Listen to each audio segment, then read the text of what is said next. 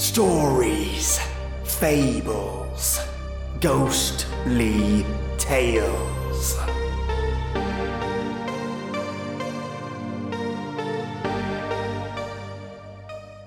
You are homeless, seeking shelter from your thoughts, your despair, and the harsh winds. You stumble around the city, seeking an alley for refuge and solace, and you find it. But something has found you. Welcome, listeners, to a creepy pasta to start off your Monday. It's raining like crazy here, and I'm wrapped up in my blanket and thermo long sleeves, keeping myself warm whilst cutting out the rain from this audio. Through all kinds of weather, I ensure that you get your creepy story. Okay? Okay. Today's story, titled Projection by Marcelle D. Ward, is going to get you thinking and asking some questions. I really enjoyed this one, especially as it's rather different in language and plot compared to most creepypastas. You'll see what I mean. And I join you today with a lovely new Earl Grey, a gold Earl Grey, smooth bergamot, rich spices, and a warmth that just hugs my soul. So grab your own beverage, mates, turn up the sound or recline in your chair, and let me tell you a tale just for your ears.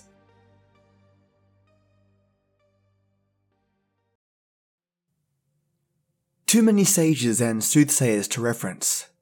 Those thoughtful idiots have lambasted their youth with wizardry of profundity. They had answers to the esoteric. Of life, of death, of the end. Who are they?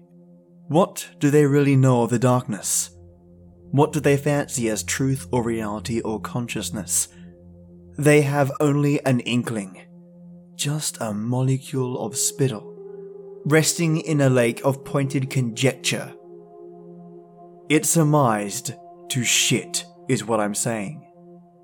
What they know surmises to shit because I've seen behind the curtain, and I know what awaits. And on this very street, I reflect on all that came to subdue me in the night, all that came to crush my ambition in the darkness. So I scurry away from the dark at every chance which is not easy when you have no home. Most people just want to relegate the less fortunate to the shadows anyway. There they can feign ignorance and avoid any responsibility for what is happening. My every thought is to dive into the light and be at peace with some semblance of myself. But even the light casts shadows. You see, I am fractured. I wanted to believe that life catered to me, that life launched its sails because of my breath, and I was the tide that washed all good things to the shore of my world. Yet, I am nothing but the detritus that remains after the rush of waters recedes. The water is like the people that avert their gazes and cross the street to avoid me. The stiff, potent smell of unwashed skin and the occasional hint of cheap rum was summarily unwelcome in most any social setting. Many days the eyes and attitudes of people were much too much, and I would wander out alone, ironically in avoidance of them. I just wanted to wallow in my brokenness. As I walked on, my coat swung about me, and I shivered. It was much too threadbare and thin to offer much warmth, but a beggar shouldn't be a chooser. It was the only thing I could find. In my pack was an aluminum lined blanket that would offer some comfort against this weather, and I almost drew it out. I decided to keep moving instead. The chill of that October night never faltered. The wind bore down like the swooping of a hundred hawks, and I was embittered. I fought hard not to be angry at my plight, but who was to blame? It was not my fault that I huddled in the shadows it was not mine, but my father's. For the fool decided it was best to torch our finances in the dregs of a gambling den. Ten years now I've been destitute on these streets. Ten years from age 16, I've walked this road. And there is only poor to feed the poor. Scraps and vegetables particulates swimming in hot swill that hardly touch the bottom of my belly before they're used to fuel my wretched form. Scraps for the scrapper. The garbage bin diving lunatic known for wearing my face only wished to slip by unnoticed, to go about his business. So that night, I found shelter in an alleyway betwixt some old liquor store and a Vietnamese diner. It was dimly lit towards the entrance and black as pitch near the back. The lighting would have been better if not for the broken pole lamp there.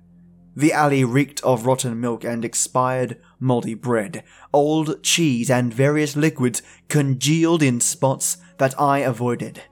But I somehow felt the moisture creep into my pores. A duo of dumpsters lined the walls on either side of the alley, and I wasted no time looking for a piece of plastic or cardboard to sit on and keep myself dry and less filthy. As luck would have it, one of the dumpsters was strictly for cardboard. The light was faint there, about 20 feet from the front, but it was enough. Providence had shone upon me, for it would be easy to construct a shelter from what was there. Though they had already been broken down and flattened, a box is a box. I placed two large ones flat on the ground, which adequately accommodated my full height. I grabbed two more big ones that were so deep inside that I had to lean over the lip of the dumpster to reach them. To my dismay, though only a cardboard dumpster, it still smelled horrible. I unfolded them into their original shapes having to overlap the flaps on one to close the end since I lacked tape. I then put the closed end one against the back of the dumpster and on top of the previous two flattened boxes. With the opening facing out, I took the other one and fitted it around the end of the first, situating them so they were flush against the wall, lengthwise. Once finished, it was just one long box. I would be able to crawl in and sleep relatively undisturbed, wrapped in my blanket. The thought of it honestly made me happy, as I had very little to look forward to but a bit of rest and the solace of dreams. The wind jostled the makeshift shelter, catching the tail end and sending it upwards. I wasn't worried about that because my weight would keep it down. However, it did make for a harder sleep. Being in the street, you become paranoid in a way that is self preserving. Ignorant people, especially teenagers, like to throw your shit away or taunt you from groups. I heard they play this knockout game in some cities, where they just go up and sucker punch people as hard as they could. Your head needed to be on a swivel. Before I crawled into my cardboard bed, I had a weird premonition.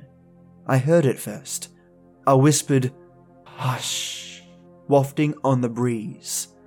It was like an icy wind caressed the nape of my neck, causing me to break out in goosebumps I shivered and my eyes widened in recognition of something faint or hardly remembered.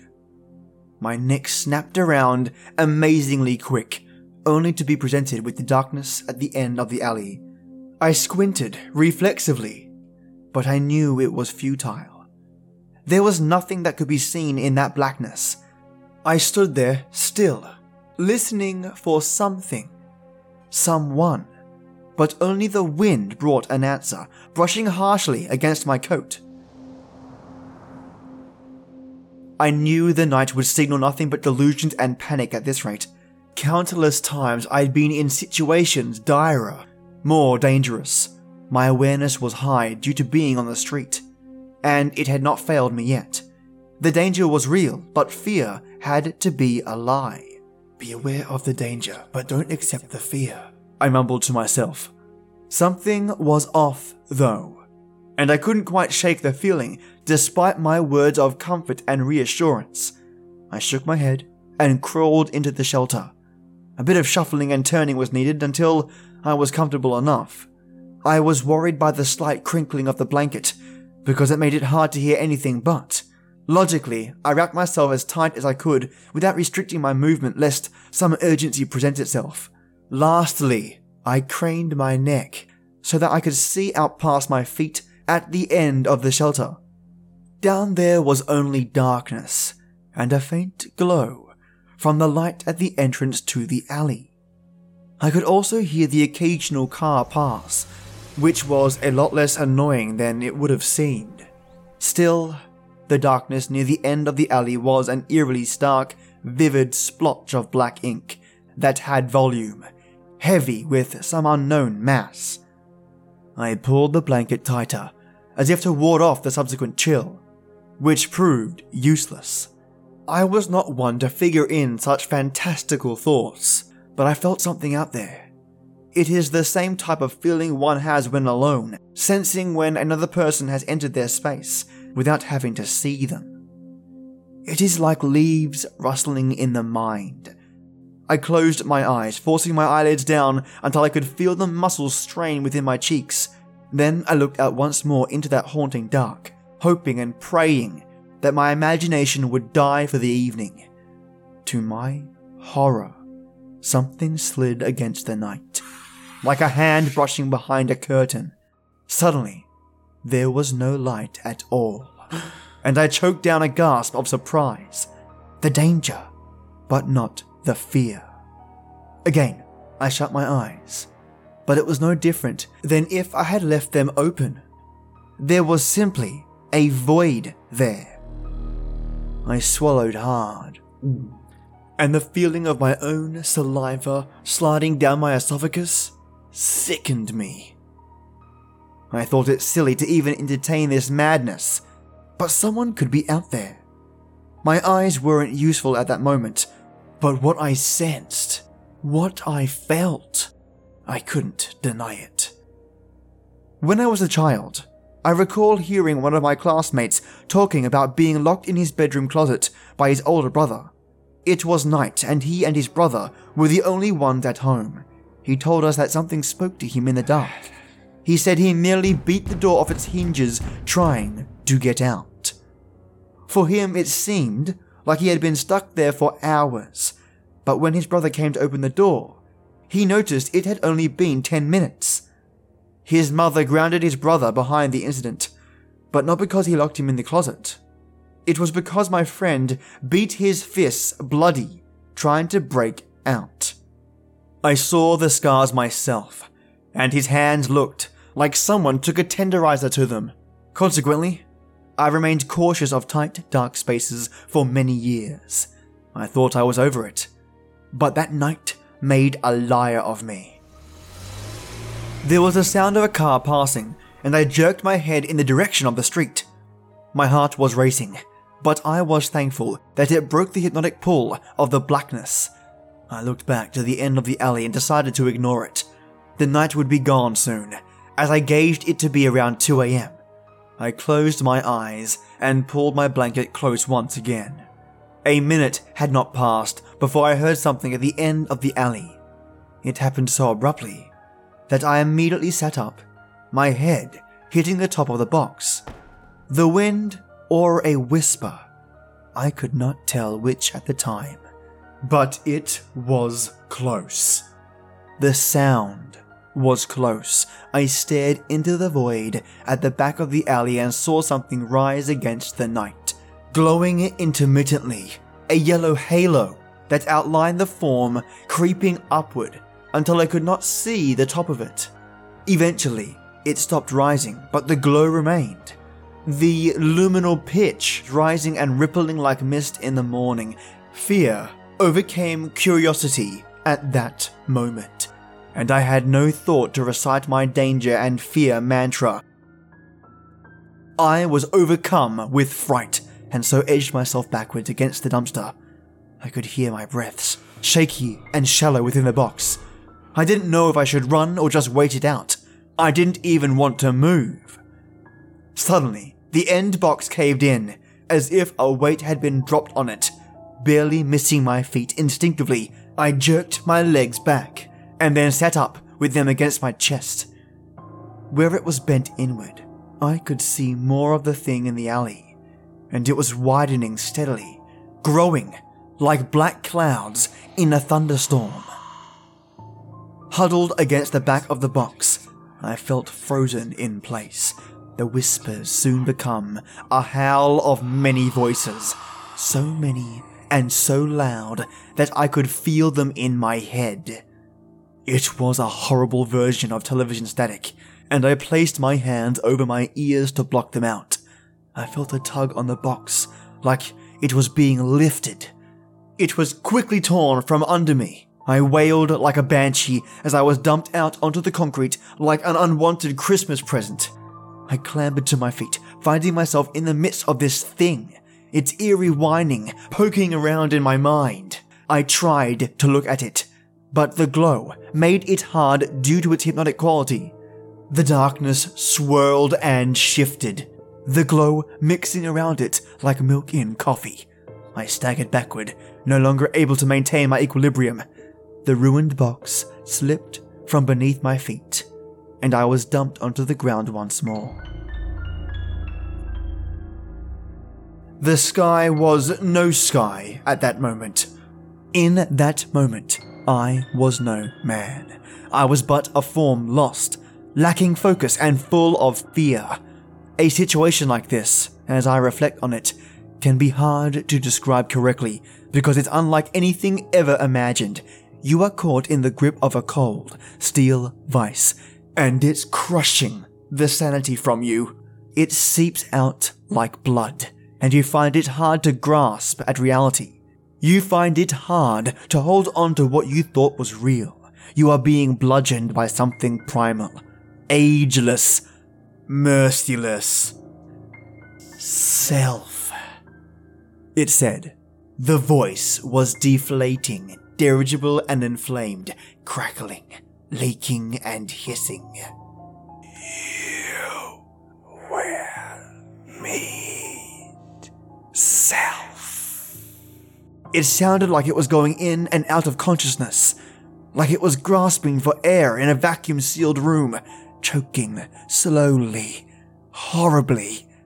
I could almost imagine some raw, dirty face with noticeable slack and uneven jaw mouthing these words.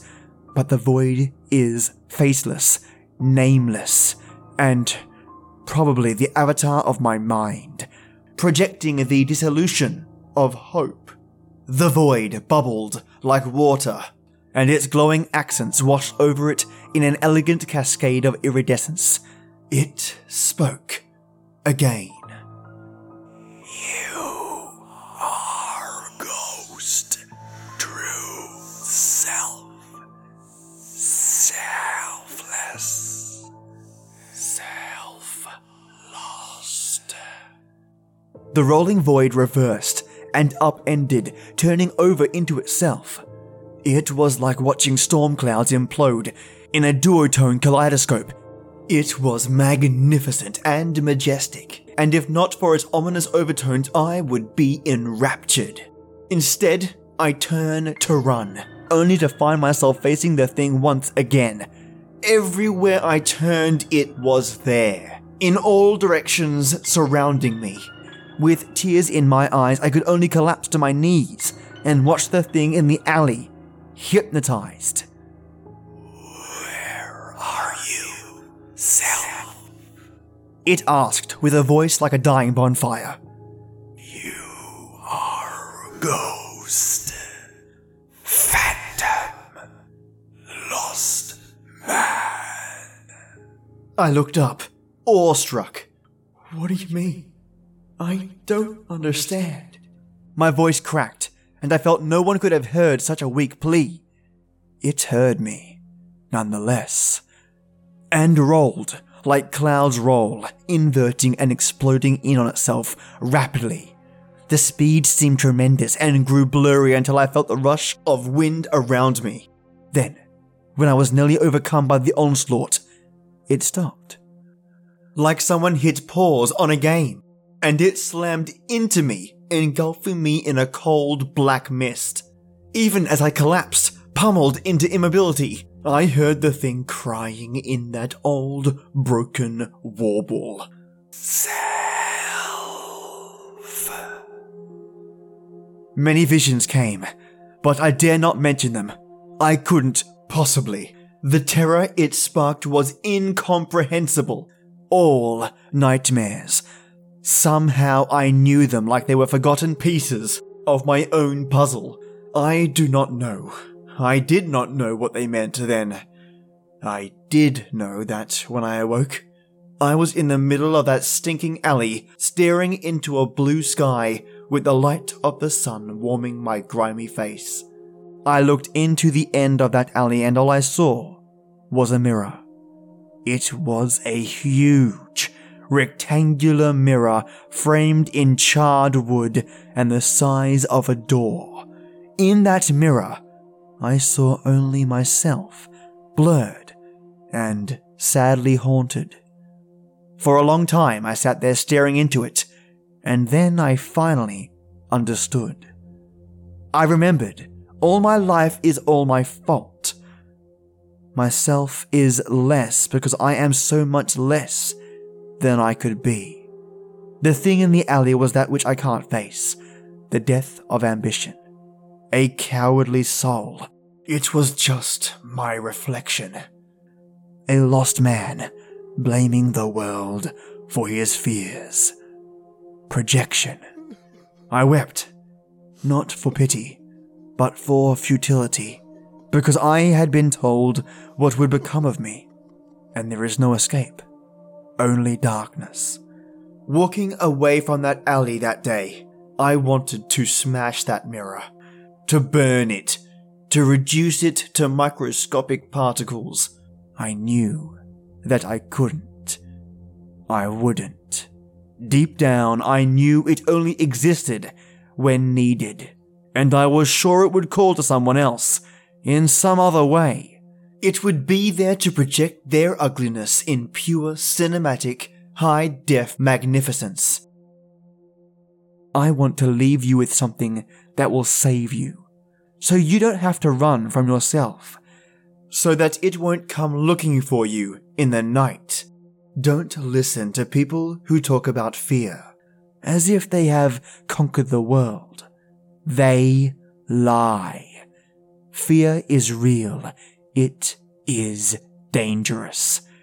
And when you are alone in the dark, with nothing to comfort you but your thoughts, you might see that the fear is you. This concludes Projection by Marcelle D. Ward.